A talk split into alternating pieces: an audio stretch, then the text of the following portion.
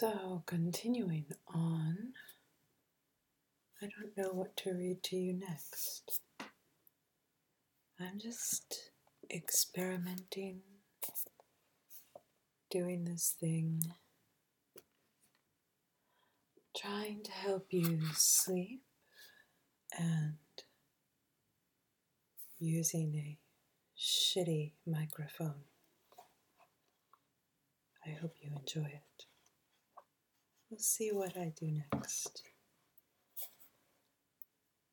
But I just bought this book, a very good one, by Bernard Henri Lévy, American Vertigo. It's a very famous book by a very famous philosopher about America, published in about 2006, I believe. And I'm going to read a random bit that sounds interesting to me. Le Voyage en Amérique, the place of the fanatics. I had seen Peter Weir's film Witness with Harrison Ford. I knew there was a strange, vaguely Anabaptist sect living ascetically in accordance with the old rhythm of nature and the harvests. So here I am, back in Des Moines and from Des Moines before continuing my journey to the West Coast.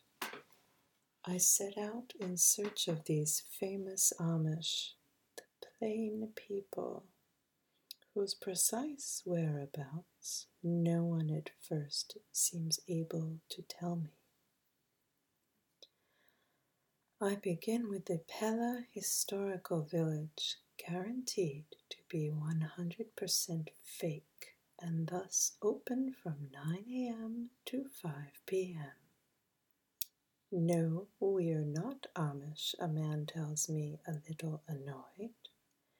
He is in charge of the 20 or so buildings erected exactly as if they were 19th century. There is Vermeer Windmill, certified to be the same as a Dutch windmill from the 1850s, and the Founder's Office, an actual historic building where the evocation of the past has been pushed to such a point that they've leaned a cane against the table at the exact place where the founder used to put it. We aren't Amish they gave you the wrong information. I go on to the Amana colonies, and there are seven villages, almost all the way to Cedar Rapids, founded in the mid 19th century by a sect of German true inspirationists who had been persecuted by ordinary Lutherans. We're not Amish says Meg Merkens, the young actress who, every afternoon in a blue dress and a white cap, delivers Home on the Iowa, a long monologue telling the stories of the good old times in the Amana colonies. People often confuse us, but despite the similarity of our names, we don't have anything to do with the Amish. You'll find them about 40 miles further on in Kalona. So I continue on to the Kalona Historical Village, another Potemkin setting, once again empty with its post office of the era, its saloon, its general store. Still the same trompe l'oeil, the same set, except this time the set isn't just a set. On the neighboring farms, there are actually men and women living according to the ancestral laws of the Amish. Those farmers I see in the distance, working with the same kinds of tools they used a century and a half ago, are Amish. These roads that are purposely not paved, where the wagons for the Amish drive only in wagons, raise blinding clouds of dust in front of us, are Amish. These men in brown trousers and wide suspenders, who look as if they've stepped out of a painting by Le Nain, are Amish. And as these women wearing homespun dresses and white caps who never cut their hair, this refusal of electricity, except for the very ill, is Amish. This rejection of higher education and in fact of any education above eighth grade, is Amish. Everything for the plain people is in the Bible. Existence must be completely governed by what they read in the Bible. And my neighbor just slammed a door, sorry. These other farmers back from the fields who shun my camera are Amish. God said, Thou shalt not make any graven image. All the more reason, then, not to make images of the face or the gaze. Amish, finally, is the community county store, where they sell Amish bread, Amish barley sugar, Amish bobbins, stainless steel, Amish wrapping paper, handmade.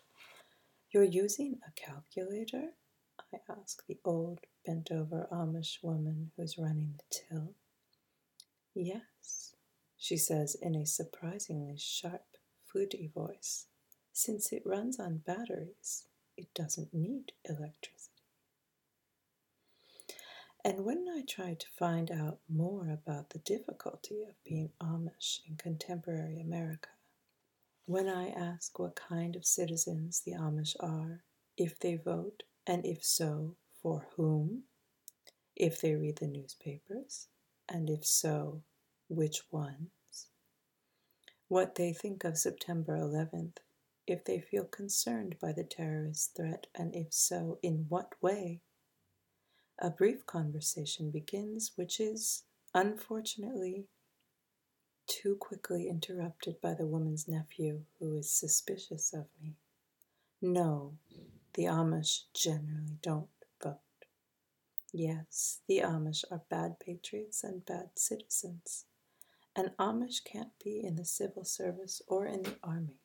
To be Amish is to not give a damn about September 11th, Al Qaeda, the security of the Americans, and all the rest of it. The old lady, moreover, doesn't say Americans, but the English.